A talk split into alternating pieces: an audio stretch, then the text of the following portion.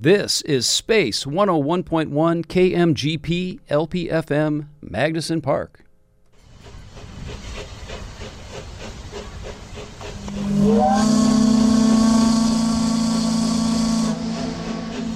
That sound can mean only one thing.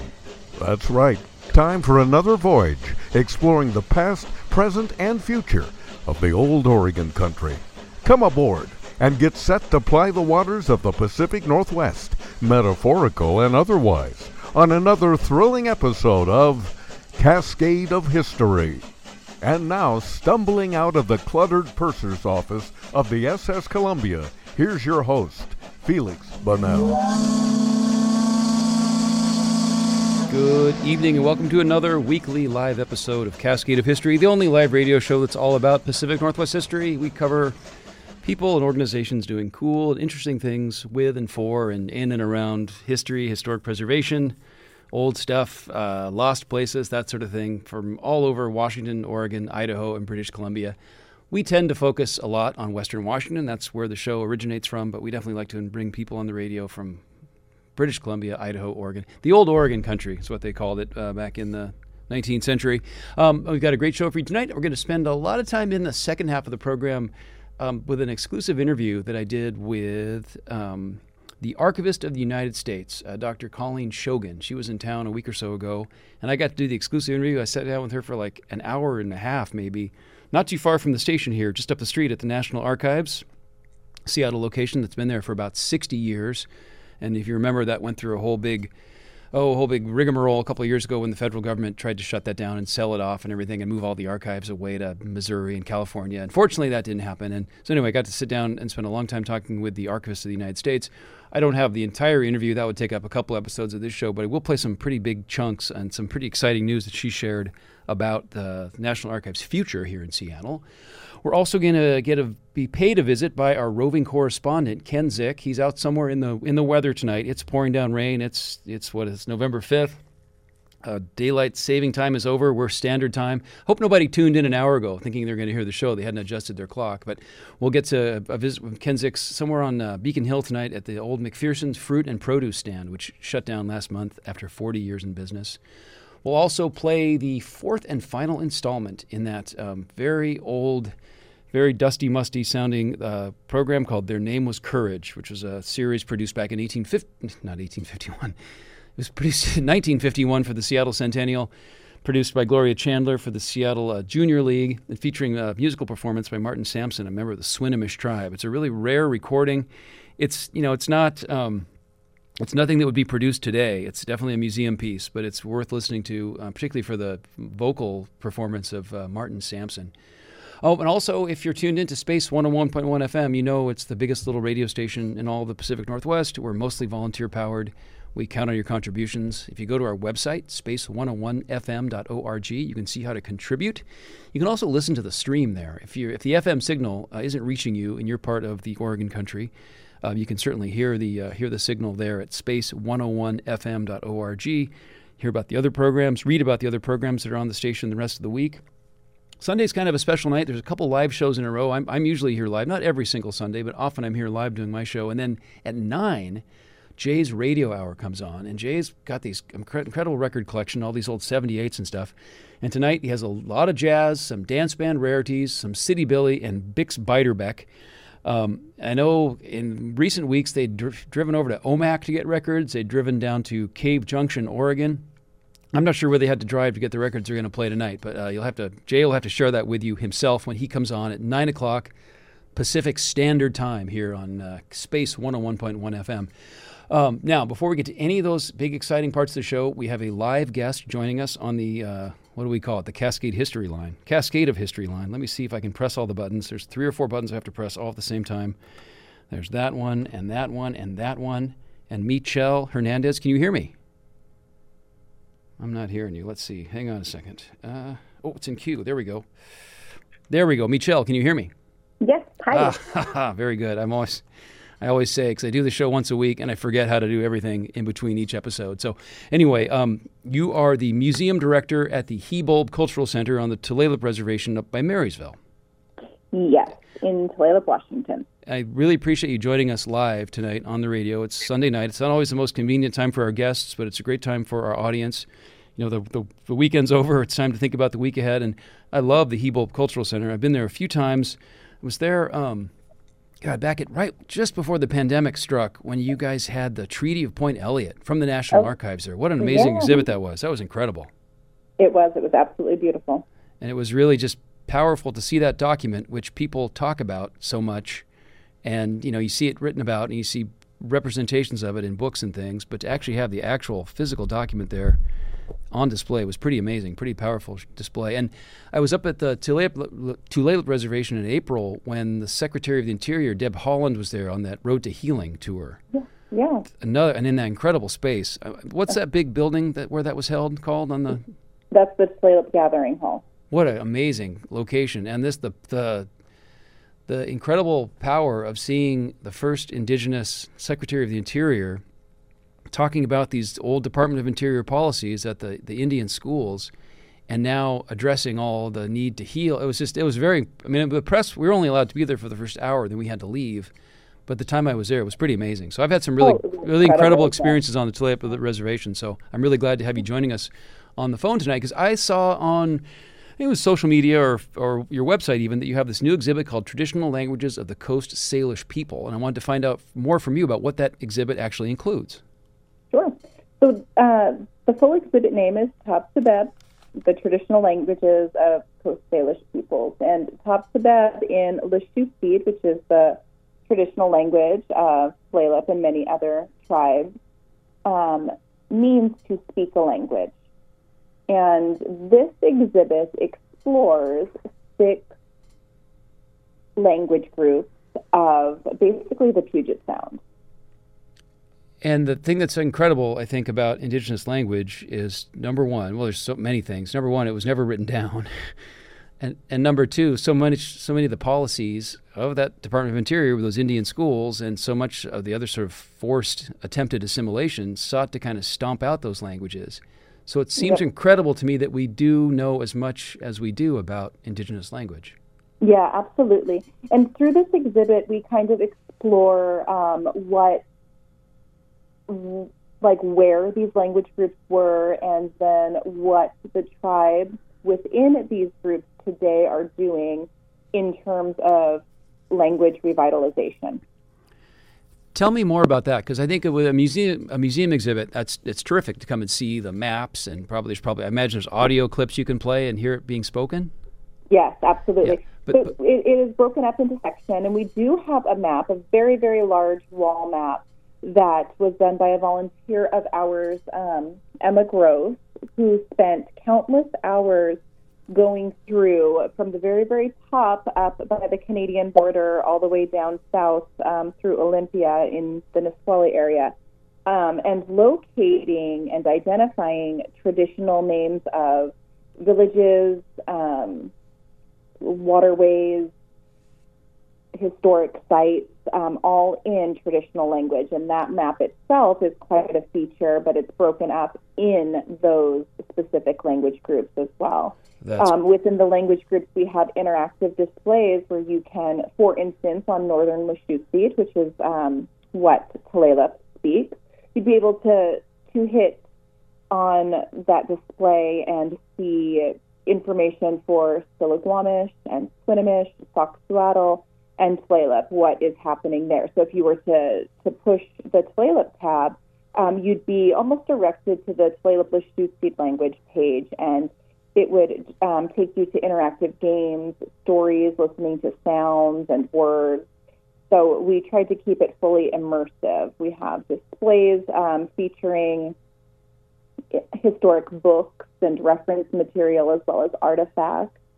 Um, really, really beautiful. Lots of storytelling within the exhibit, um, as well as a featured wall of what we call language warriors. So people within all of these language groups in the very, very early days after boarding schools, after forced assimilation, who paved the way for our, our language departments today, who continued speaking the language within their community, who continued sharing stories and who allowed people to come in and record them, trusting that Wow. those recordings would be used in a good way.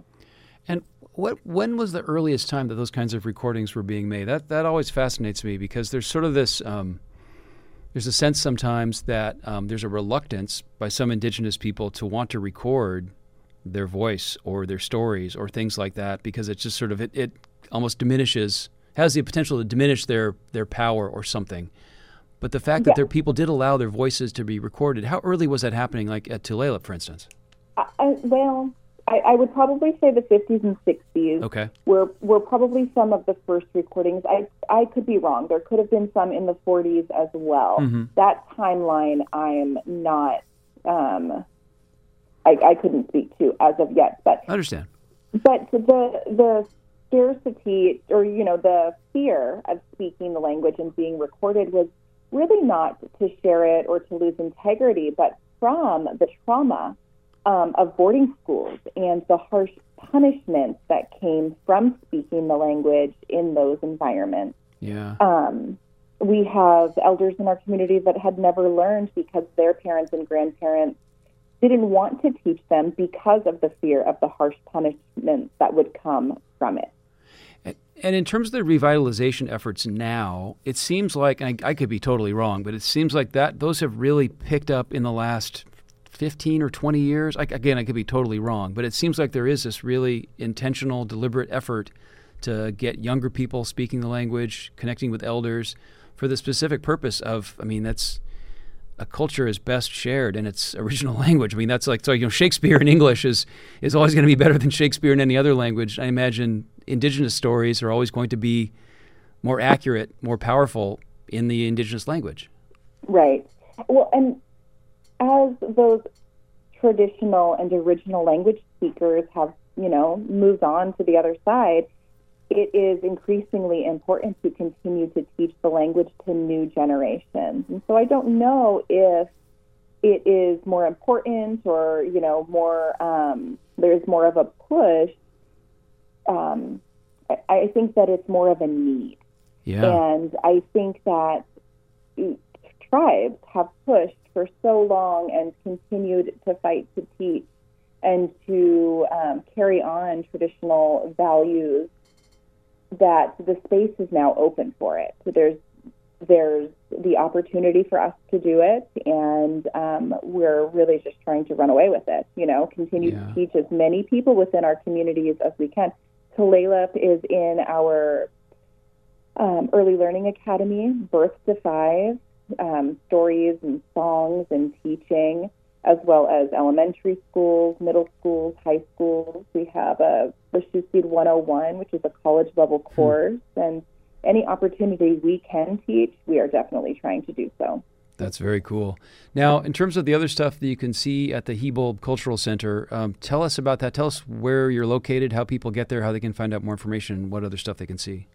Okay, great. We are off of we are just off of exit 199, the Tulalip Marysville exit, and we are located about a mile and a half west of Interstate 5, so very close to the freeway. Open Tuesday through Sunday, and we, you know, people could come at any time during business hours. We also have special events, workshops, lectures, films. We'll be having an event this weekend for Veterans Day. Um, That's great. I, I try to, you know, on the we have a Cascade of History Facebook page, and I often will reshare or repost events I see that you guys are are um, promoting on your Facebook page, and it Thank just always seems like you have good stuff about like uh, like fiber arts or some kind of like weaving or something I saw recently. we there. do. Yeah. We we have a group of gals on Wednesdays that come in to the classroom and do cedar weaving, and they meet every Wednesday. We call it Weaving Wednesday. Anybody can come into that. It there's no admission required, and if you wanted to do a project, you would just um, pay a small fee for a kit, depending on the project, to the artist, and they will walk you through it. Very good. And what's your web address if people want to find out driving directions and more specific, specific information on their own? Uh, HibulbCulturalCenter.org. Very good. And this exhibit, Traditional Languages of the Coast Salish People, will be open through when? um, at least through the summer. It was we set this up in three months. It was you know quite the undertaking, and so our, the senior curator and I are thinking it's going to be up for a little bit now. That's very cool. I got to come see that. I, I love the idea of that map, and I've got a copy of that. There's that Thomas, is it no T.T. Waterman book of indigenous place names that he put together like hundred years ago, and it's you know it, it's fun to thumb through it and look at it, but it's I think seeing a physical representation and what you described the with the map with the interactive map sounds sounds really cool. So oh yeah, it's huge. Our GIS department and our volunteer worked so hard on it, and it's it's stunning. It's framed in. It's like ten feet by seven feet. It's pretty big. It's it's amazing. That sounds like definitely worth a visit. All right, um, Michelle Hernandez, the museum manager for the Hibulb Cultural Center at the Tule Reservation at Marysville. Thanks for being our guest tonight on Cascade of History, and please come back again sometime and tell us about your next projects. Thank you so much for having us. Have a good evening. Bye bye. All right, so this is Cascade of History at Space 101.1 FM. If you haven't liked our Facebook page yet, uh, Cascade of History is the name of it. It's got lots of events and things. We try to put the links there for um, projects that we highlight through the uh, through the weekly episodes, and then just other stuff that relates to Northwest uh, history, Oregon, Idaho, Washington, British Columbia, all that old Oregon country stuff. Um, we also put the link there to the podcast because. Um, if you know if you don't feel like listening at Sunday night at eight o'clock live, which you know it's a it's it's a busy time of night sometimes. There's there's other other stuff to do at, at eight o'clock on a Sunday night. The podcast is a great way to keep up. We put the entire show. We don't cut anything out. Sometimes there's even bonus podcasts that get posted during the week. We had one. Um, oh, about 10 days ago, we had a little a special podcast with the people who are running a program to save the Save Save Parkland School down in Pierce County. Um, and last week, we also we posted that uh, our Halloween special. I don't know if you've heard our Halloween special yet. It's a 10 year old recording of a kind of a tribute to uh, parody of War of the Worlds set here in Seattle. It, it, played last Halloween, last excuse me, last Sunday night at eight o'clock. And hopefully, if you heard that, you didn't tune in and think it was an actual sports radio broadcast. But uh, the Cascade of History Facebook page has all those links to the podcast. You can also get the podcast at all those different places you normally get stuff, like Apple, um, Spotify. Uh, it's not on YouTube yet, but it's on a lot of the other aggregators. Just search for Cascade of History and it comes right up. And you know, it's about an hour long, of course. All right. Well, coming up next, we're going to go uh, in a minute or two. We're going to connect with our um, roving correspondent Ken Zick. He's out there in the uh, in the weather tonight on an early November Sunday in the wilds of Beacon Hills, uh, south of downtown Seattle. Before we do that, uh, we're going to do our uh, we have our little episode. Um, this is this program from 1951, kind of a a very old style uh, history. But the interesting part about it is that there is this guy, Marvin Martin Sampson, a Swinomish uh, tribal member, who is. I don't think he's portraying Chief Sealth. I think he's actually doing the singing that you hear in the background. But if you remember, you might remember how um, a third installment of this program ended. Let's see. Do you remember this? My people watch over white children as Great Spirit watches over Suquamish. Someday, other Bostons come. Help Indian. Protect my people from enemies in Northland. Yeah, so not exactly, you know, not an enlightened 21st century approach to, to indigenous history, but certainly very much sounding like it's from 1951. It's from a series called Their Name Was Courage. There's a, several episodes uh, available or that were created. I've only been able to track down a couple, um, couple recordings, um, and I made from some stuff in the collection of the Museum of History and Industry. So anyway, this is the fourth and final installment in uh, Their Name Was Courage. This was the uh, the tale of uh, Chief Sealth. Oh, wait, it's on. it's on a different page of the little thing here. Oh, we always take you behind the scenes as I stumble around with the technology here. All right, here we go. Other good Bostons did come. They built more homes, stores, farms, a town. The town needed a name, and they decided, Dr. Maynard and David Denny and the others, to name it for the chief who had helped them. Dr. Maynard went to tell Siat of their plans. Listen, Chief, your name's going to live forever. Siat not understand. We're going to call this town Seattle. That means that every time anybody in all the world speaks of the great city we're going to build, they'll remember you, Chief Seattle. No. No, no, no. But, Chief, aren't aren't you pleased? Dr. Maynard, you, my friend, you not let old Chief's name be spoken when he's dead. You not keep Chief Spirit from rest. I see. Do not fear, my friend. I, Dr. Maynard, make you this promise. Your spirit will rest.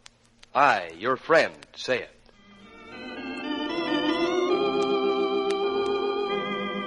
As the months went by, more and more white men came. But Siat's heart again was troubled. Tension was growing, tension over the land. On the one hand, he heard the murmuring of his people. Siat forget his own Indians. Think only of white men. On the other hand were the voices of the white men. Don't worry, Chief. Your people will be taken care of. We'll move you to a country of your own. Great Spirit, where is Red Man's home, if this is not Indian land? Finally, Governor Stevens came back from Washington with messages from the Great White Father. Siat promised his friend Dr. Maynard to bring his people together to hear the proposed treaties and the plans for the Red Men.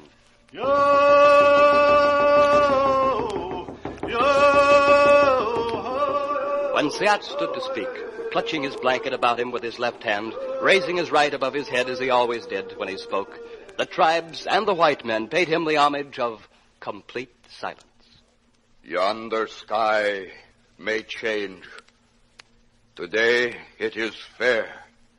Tomorrow it may be overcast with clouds. My words are like the stars that never change. Whatever I say, the great chief in Washington can rely on as certainly as upon the return of the season. At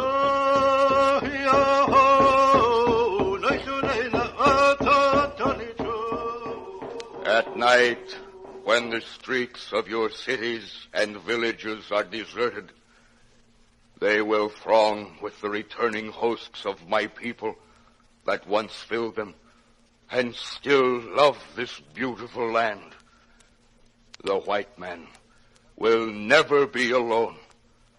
Let him be just and deal kindly with my people, for the dead are not powerless. Dead, did I say? There is no death, only a change of worlds.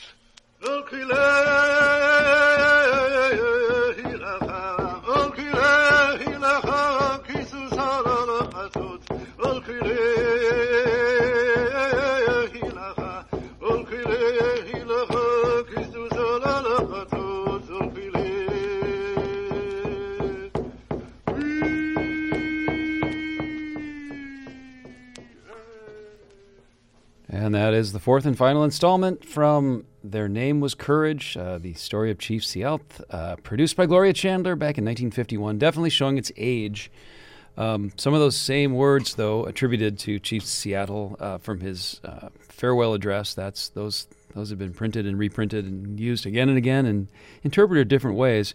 Um, the best part of that whole recording is is the Martin Sampson singing, that member of the Swinomish tribe. I've reached out to the Swinomish tribe a few times. I'm still trying to get in touch with somebody there. I'd love to figure out if there, um, Mr. Sampson uh, has descendants around. He wrote some books, published some books in the 1970s about uh, indigenous history.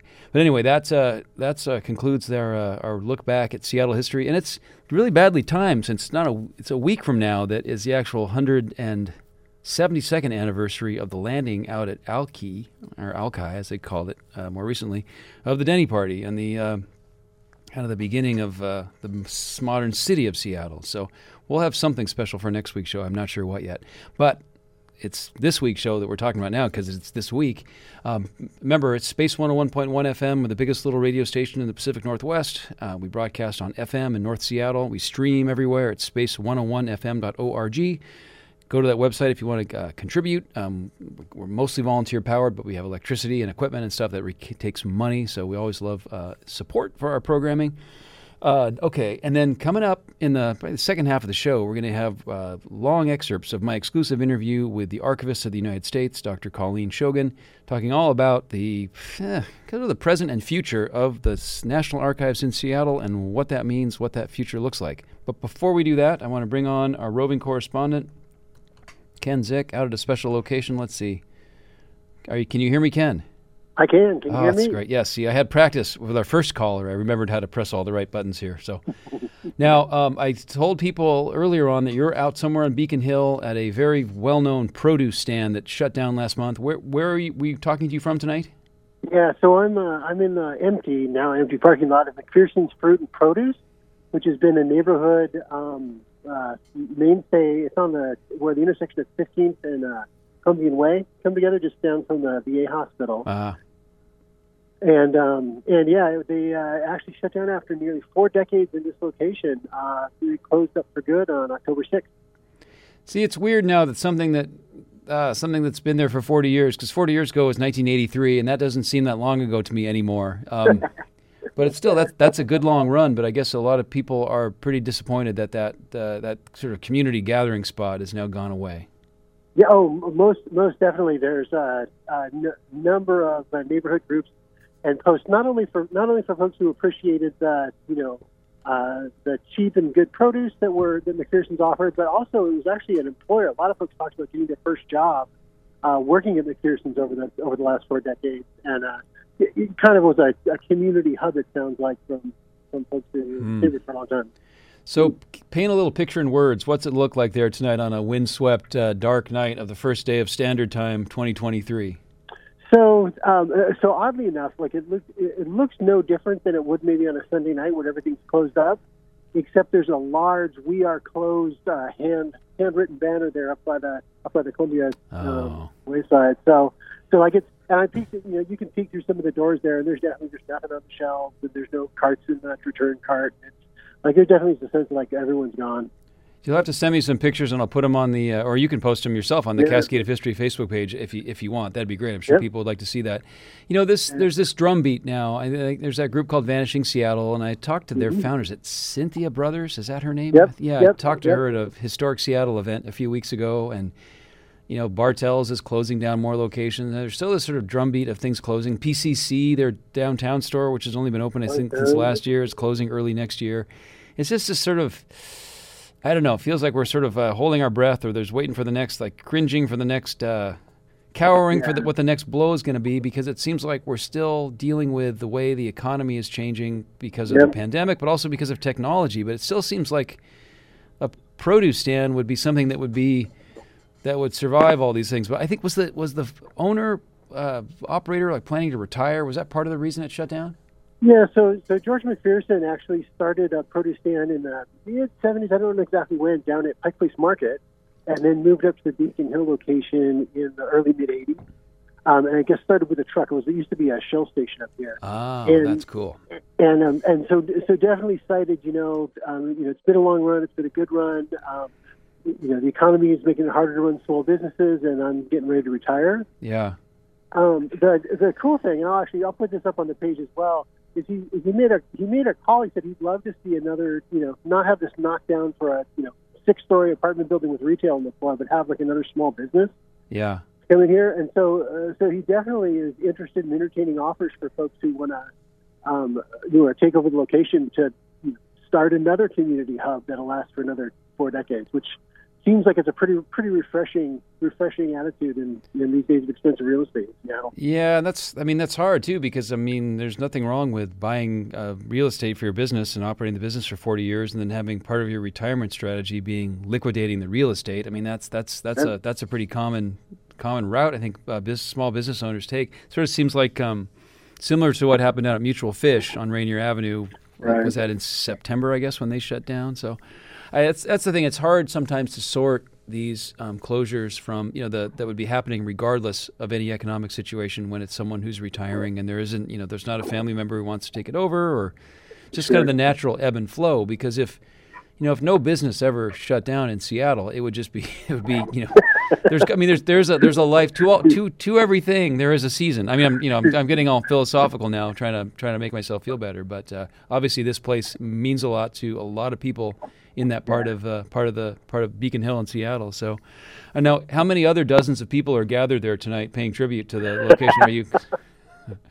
I think I think that'll I think that'll happen the first few days of October before they Okay. shut down. Well, see that yeah. Well, we you know on this show we we take the long view. We like to let you know things settle down a little bit. Have you go there a few weeks later and kind of kind of be able to take a few steps back and provide that philosophical report beyond just the you know the facts, right?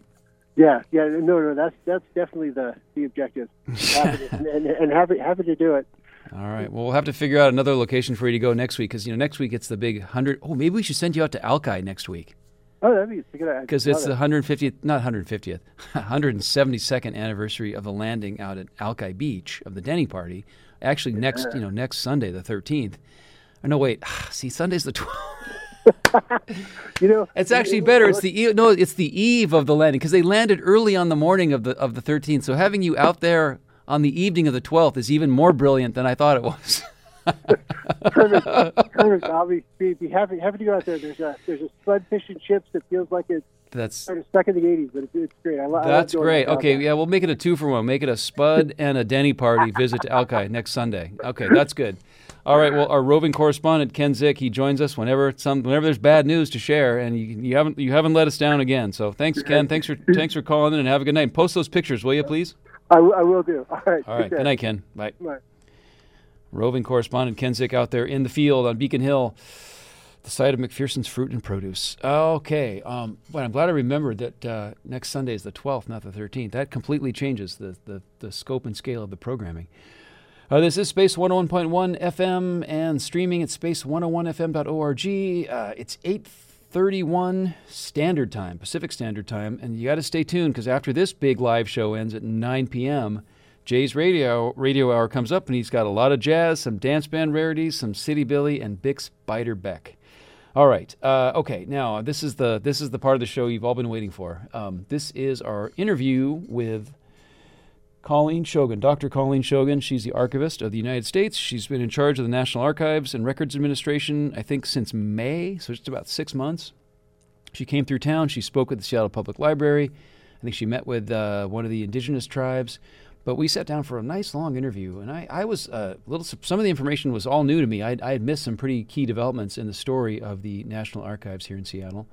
Um, my first question, my first pointed question, was about uh, sort of the past, the sort of the debacle of the National Archives in the last couple of years when they tried to shut it down, and um, it's like uh, candidly, what you know, how how safe is it? Let's let's let's just play the play the tape here. This is the first installment. It's about ten minutes long, and we'll uh, be back with more here. Uh, stay with us on Cascade of History on Space 101.1 FM.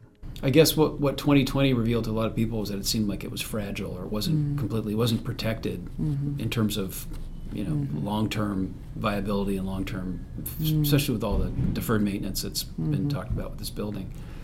Is Seattle viable and safe for the X number of years future, or does that remain to be seen? Or It's hard for me to engage in, in hypotheticals or predict the future. Uh, as a political scientist, I can say that our, um, our, our- you know, the, the reality is that you know there's a lot of things that uh, are a little bit volatile in our political system these days, and so it's hard for me to look in a crystal ball and tell you. But however, uh, we do know we have strong support uh, from members of Congress, from uh, the state of Washington, from senators from the state of Washington, and that we're moving forward with plans to build. Uh, to plan and build a new facility in the Seattle area for the National Archives. Uh, and there should be funding in uh, the, the fiscal year 24 uh, appropriations legislation once it's, it's passed. It hasn't, the full legislation has not been passed for fiscal year 24, but there should be funding uh, in order to support the planning for a f- new facility. And the National Archives will work uh, with GSA, uh, who will help uh, us select a site and make plans for a new building. and do we have any? Would that be? Is there any parameters as to where that would be? Is it all like city limits or the Seattle area? Is it really kind of up in the air? I think it's greater Seattle area, but it's it's uh, but there has been a commitment in, that will be in this uh, geographic area that it won't be you know uh, in other areas of, of Washington State or the Pacific Northwest. So we, we should be in, within easy driving distance for people to be able to visit it. So not Missouri. No. oh, yeah, that's right. Because I mean, I, I did visit um, our, our our facilities in Missouri and Kansas City area, which are extraordinarily impressive. Uh, in these very extensive cave systems uh, that exist outside of Kansas City. Uh, so it, that Kansas City is a hub for us uh, for storage of, of records. But once again, um, having these facilities in various parts of the country where the records from uh, surrounding states are located is very important for a number of constituencies here in uh, the Pacific Northwest. You have um, uh, a lot of uh, Native American tribes who are very interested in the records that you have here in this facility in Seattle.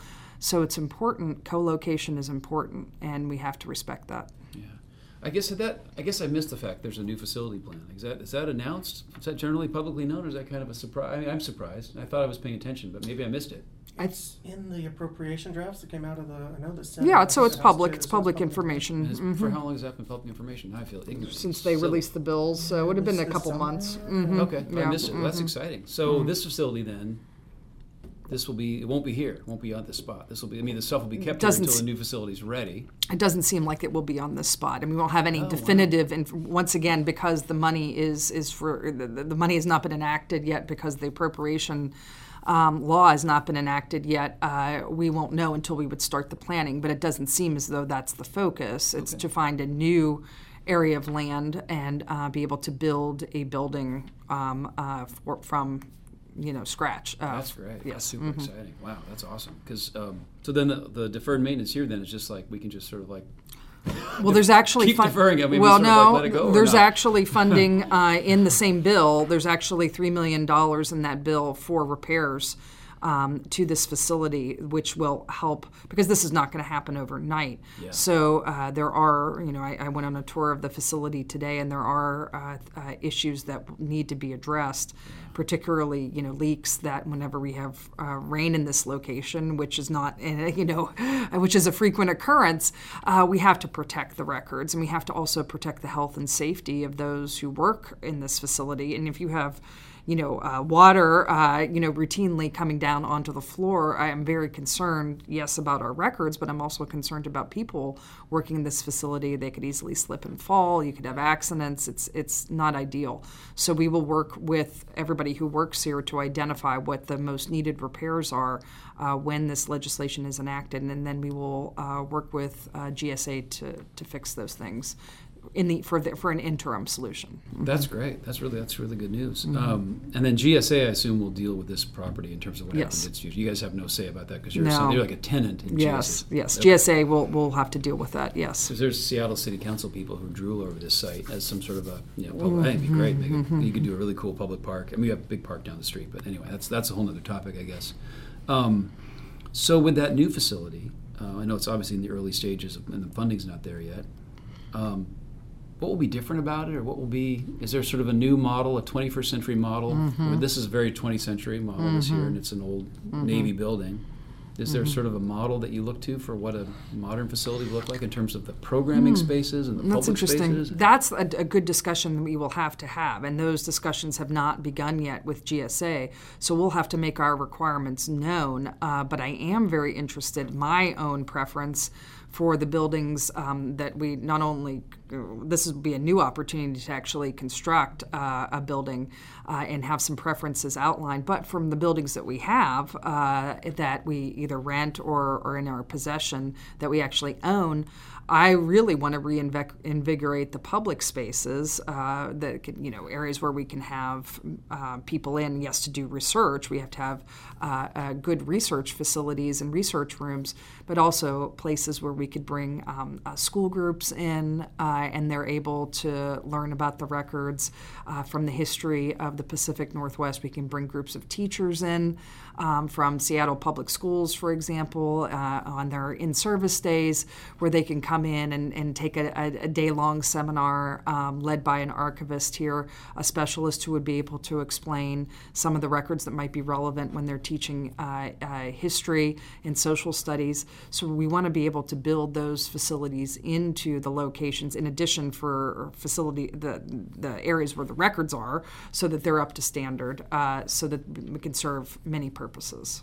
Yeah, because it would be cool to have like an mm-hmm. auditorium to do like mm-hmm. public lecture series. I mean, all the mm-hmm. stuff that a regular modern history museum does. you know, Right. Public programs on weekends and stuff. I mean, is that something that is that We'll have to see what's on the table. Like we're just so early in the process. Yeah, We haven't even, you know, entered into any discussions or planning, and I've certainly not participated in any of those meetings. But once we get the money um, eh, for GSA to engage us in that way, the National Archives, then we'll obviously be in uh, uh, direct communication with our uh, staff here in Seattle to learn also what they think would be best for this facility, and uh, we'll be able to start that process. because that seems to make it sort of you know on the political side that makes it sort of you know impossible harder to shut down if it's a place the public That's goes true. to and knows and loves and goes Mhm. to for That's you know, for Mhm. predictable programs and stuff but i would guess at some of those presidential libraries there's programming like that but it probably at some of the Mhm. more um, archival focus facilities there isn't the robust public programming that, that i'm sort of fantasizing about Mm, I mean, it's there's a little bit of a mix. So uh, we have spaces available from a lot of the facilities that I've visited. For example, um, our facility, our archival facility in Kansas City, which is in downtown.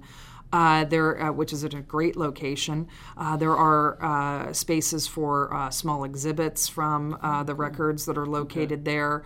Uh, there is a, uh, a K 12 education um, center that is we're reinvigorating so that we can start to bring school groups from the Kansas City area to be able to visit. Um, you know, uh, let's see, when we were in um, uh, uh, the presidential libraries, of course, are built in some ways, you know, have been built in some ways for that type of public programming focus. But that's something we can we can learn from and, and build upon. Uh, we, you know, we do have some resource constraints at the National Archives, so we have to make decisions. Uh, when we have staff at um, facilities like here in Seattle, it's a f- fairly small staff uh, here in Seattle. Uh, so we were just having that this discussion today in our staff meeting about um, the need for obviously our, our skilled archivists to be able to work with uh, the accession records and the collections and helping to pro- you know processing those records so they're available for public use, but also being able to allocate time uh, within a, a given work week to also be able to engage with the public, uh, engage with civic groups, engage with um, uh, schools, uh, engage with uh, interested citizens, part of uh, those that are interested in, in local history or, or uh, American history. So we want to be able to split that time so that we have a balance between the processing of the records and the protection of the records and sharing them with the public. Are there some models uh, at some of those presidential libraries where there's a nonprofit that's, that works in hand in hand? So there, that, Yes. that model could theoretically be in a new facility like this. There could be some Seattle. It could be. I mean, I don't see that there would be any way. Uh, we, we do, uh, with our presidential libraries, there's specific legislation uh, that governs presidential libraries versus our other archival facilities. Um, and uh, the presidential library system was always constructed with uh, a public private partnership in mind. Uh, and uh, we do have foundations uh, um, associated with all of our presidential libraries, and they they all have slightly different arrangements with those presidential libraries. But you know, when I was the nominee, I did say that I would be open, and, and I heard absolutely no um, pushback from um, the Senate or any member of Congress that I wanted to engage with uh, useful public-private partnerships. So I see no reason why we, that couldn't be entertained, and we couldn't figure out how exactly that would work. Um, you know, f- for that for programming, for example, would be a good would be a good exa- Yeah. example. And I think if that could work anywhere, I mean, Seattle would be the Mhm. place to pull That's it off. true. I think there's the hunger for that there and the appreciation for this facility and what Well, it does good. that isn't. I don't know. It's like in other communities. I Maybe I'm Mhm. just being. I'm just sort of um, biased, I guess. Mhm. Um, now, one of the things like during the pandemic, it was you know when they couldn't get access to physical facilities, Mhm. um, the value of digitization you know s- stood out.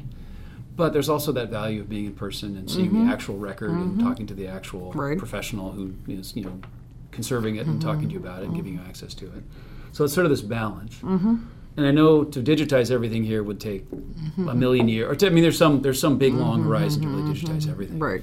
How? What's the what's the, the philosophy around that, or how do you I mean, man, it's, it's in my, when I think about it, it sounds overwhelming to think of just the number of records and some of those giant like forty foot long maps of some of the Mhm, tribal areas or the mhm, rivers and stuff. mhm.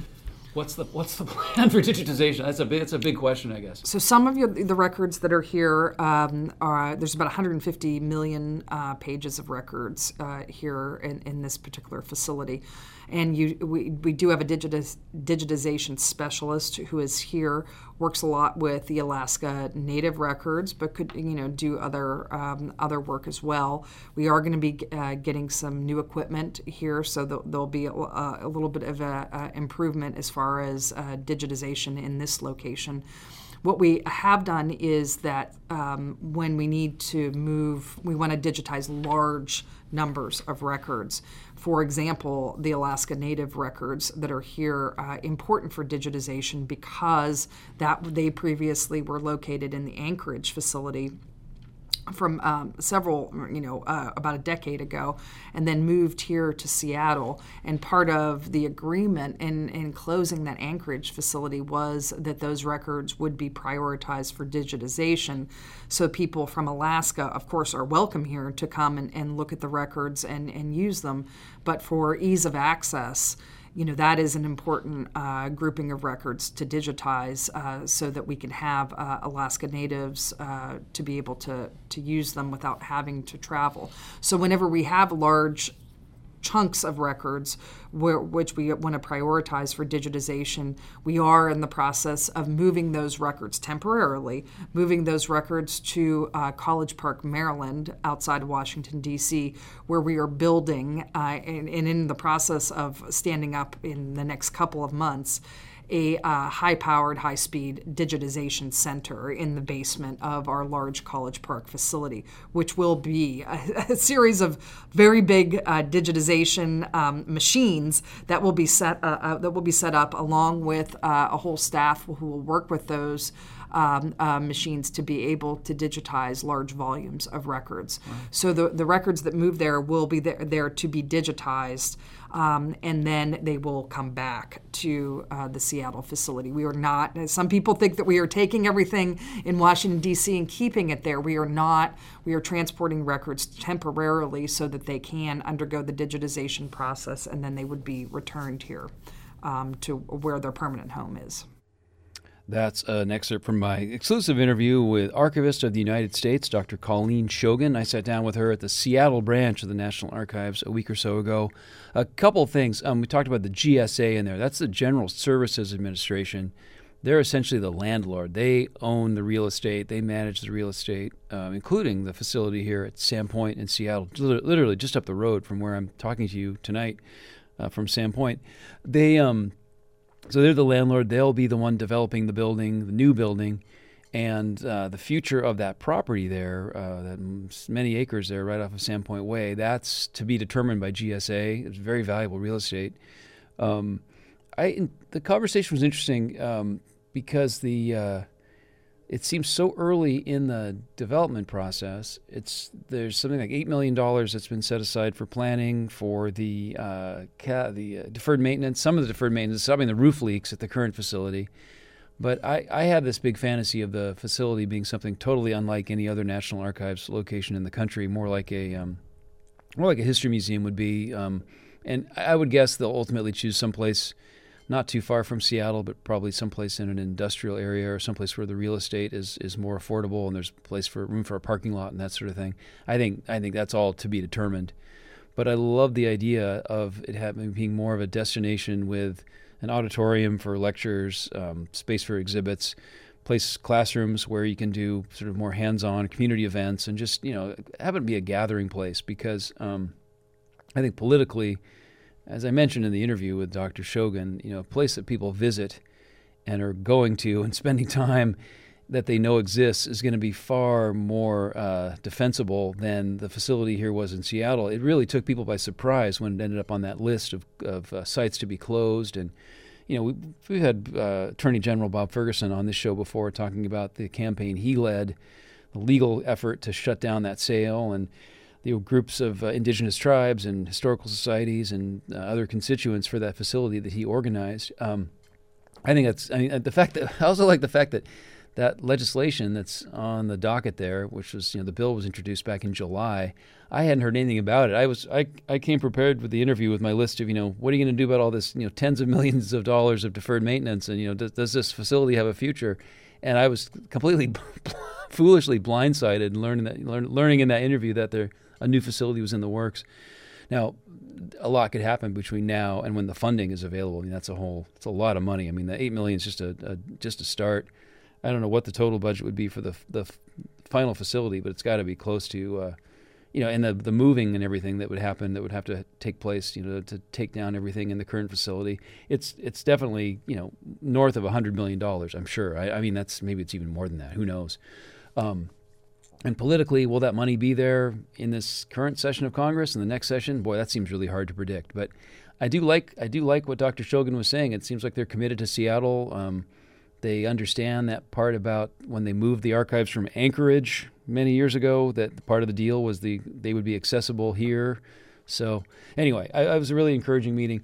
I want to have, um, want to play one more clip from uh, Dr. Shogan. I asked her about the um, you know, there's been so much focus on the National Archives in the light of the um, indictment against the former president, President Trump, about the way the records were handled.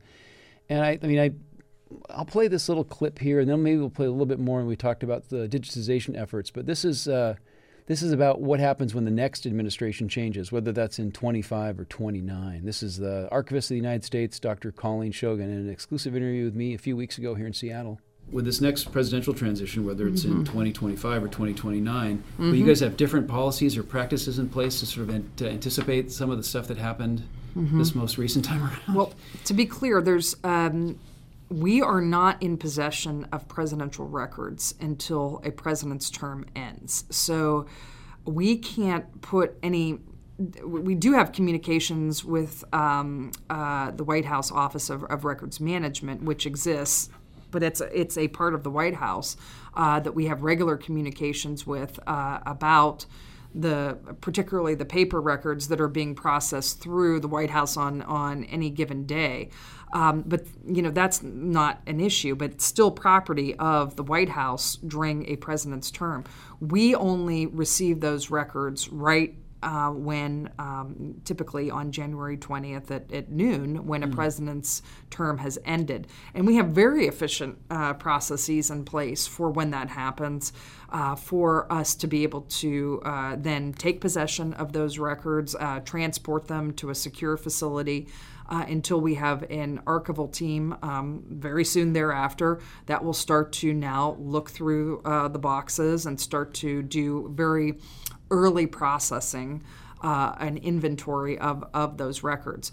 So by law, there is nothing that uh, that I can do as the archivist of the United States or the National Archives can do writ large um, with the handling of those records until they uh, legally become our, our federal property. But I'm sure there'll be more scrutiny by the media when mm-hmm. this next time around. It'll be like, you know, I can imagine for the probably the first time ever that process will be covered with, Maybe. Like, you know, I don't know. It could See, be. Well, you know, that day is a crazy day and, yeah. on the White House in general, yeah. you know, when there is a transition, because it's not only, yes, the records uh, uh, obviously would, would be a transfer on that day, but then, you know, they're, they're flipping the entire White House on that day, which is unbelievable that they do that within about a four or five hour time frame in which they have to move all the possessions of the outgoing administration and the outgoing first family out and move the possessions of the incoming um, administration and the first family in. So it is a you know th- that is a very um, uh, chaotic day. I learned a lot more about that when I was at the White House Historical Association and how that operated, uh, and heard some really fascinating stories uh, about that. So we we are one component of that, um, the federal records portion of it.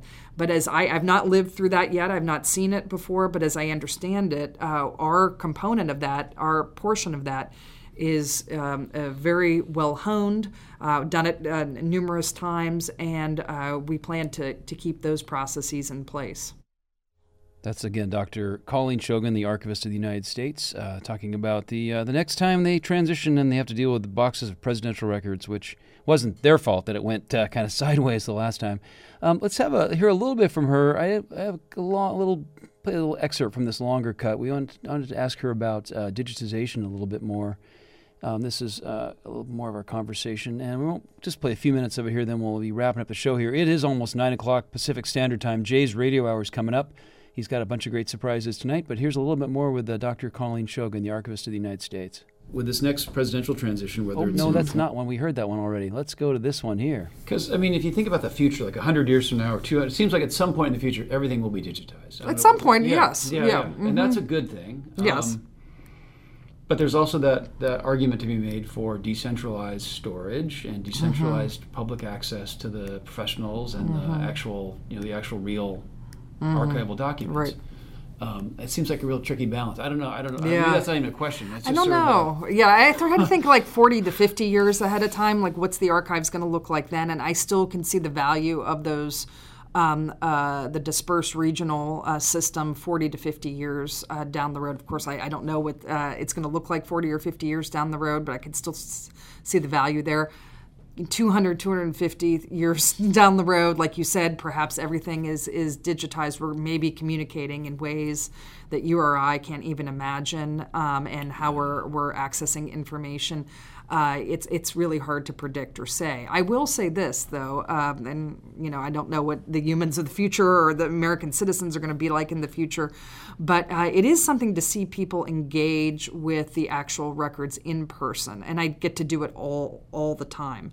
Um, uh, you know, to see people that come in to in Washington D.C. or any of the other facilities that I go and visit, and they see something for the first time, uh, something that's relevant to them, uh, whether it's it's something that's a, a part of their personal history, their um, their particular area of the country, you know, regional history, or something that's just an amazing document in American history, like uh, you know um, uh, George Washington signed um, uh, ple- uh, oath pledge, you know, at Valley Forge, and as did everybody else who was at Valley Forge as part of the Continental Army, and people see his oath card and Alexander Hamilton's oath card, uh, you know, and, and they're very moved by being able to see these important records of American history. So I really enjoyed my conversation with uh, Dr. Colleen Shogan. I have high hopes for the future of the National Archives here in Seattle. I think one thing I'm going to do in the next, sometime in the next couple weeks, is kind of check in with some of the other kind of usual suspects in this whole story, like with uh, Attorney General Bob Ferguson, um, with our state delegation, uh, who are you know Senator Murray and Senator Cantwell, in terms of their support for the bill. That's you know the, to get this eight million dollars to get the thing off the ground. So just kind of take the temperature and see, as well as other states, Alaska. Idaho, Oregon, um, every those those states all have materials. They all have need materials are stored there that people in those states need to access. You know, indigenous tribes and, and other people with uh, needing access to federal records. So anyway, it was a great conversation. Um, again, can totally surprised that there is money in the budget to create a new facility here in Seattle and put all this uh, the old deferred maintenance of the Sand Point facility behind them. So certainly more to come on that story. Not a done deal, and probably about a decade long horizon. Maybe maybe seven, eight, nine years before that new facility would open. So it's it's a long time from now. So, but again, good news, and these things take time, of course. All right. Well, uh, we're wrapping up uh, another big episode here of Cascade of History on Space 101.1 FM. Jay's Radio Hour. The whole crew is here to get that show off the ground here. You can tell they're going to be uh, they're going to be getting their stuff going here pretty soon with a bunch of great 78s and other kinds of cool old records. Now, I want to thank our guests, uh, Mytyl Hernandez of Hibulb Cultural Center. And check out the exhibit there about uh, indigenous language up there in uh, Tulalip, next to Marysville. Our roving correspondent, Ken Zick, out there in Beacon Hill. And Dr. Colleen, Colleen Shogan, Archivist of the United States. Um, next week, uh, Sunday, September 12th, it's the eve of the Seattle, uh, the founding of Seattle, November 13th, 1851. I think that means it's what, 172nd anniversary. But the bigger thing for me, that means we're only 28 years away until the Seattle bicentennial. And I sure hope I live to see that. 28 years is a long time. 28 years ago, 28 years ago, I, I can't even can't remember what I was doing 28 years ago, but that's going to be a big, great big event, that centennial in uh, 2051. I think hopefully the city is already planning for that. Um, in the meantime, you can get our podcast anytime, most podcast platforms. For uh, just search Cascade of History. It's on Apple, it's on Spotify. You can get it most places. And we're here on Space 101.1 FM every Sunday night from 8 o'clock to 9 o'clock Pacific Standard Time. It's Cascade of History with me, Feliks Banel. And coming up next is Jay's Radio Hour.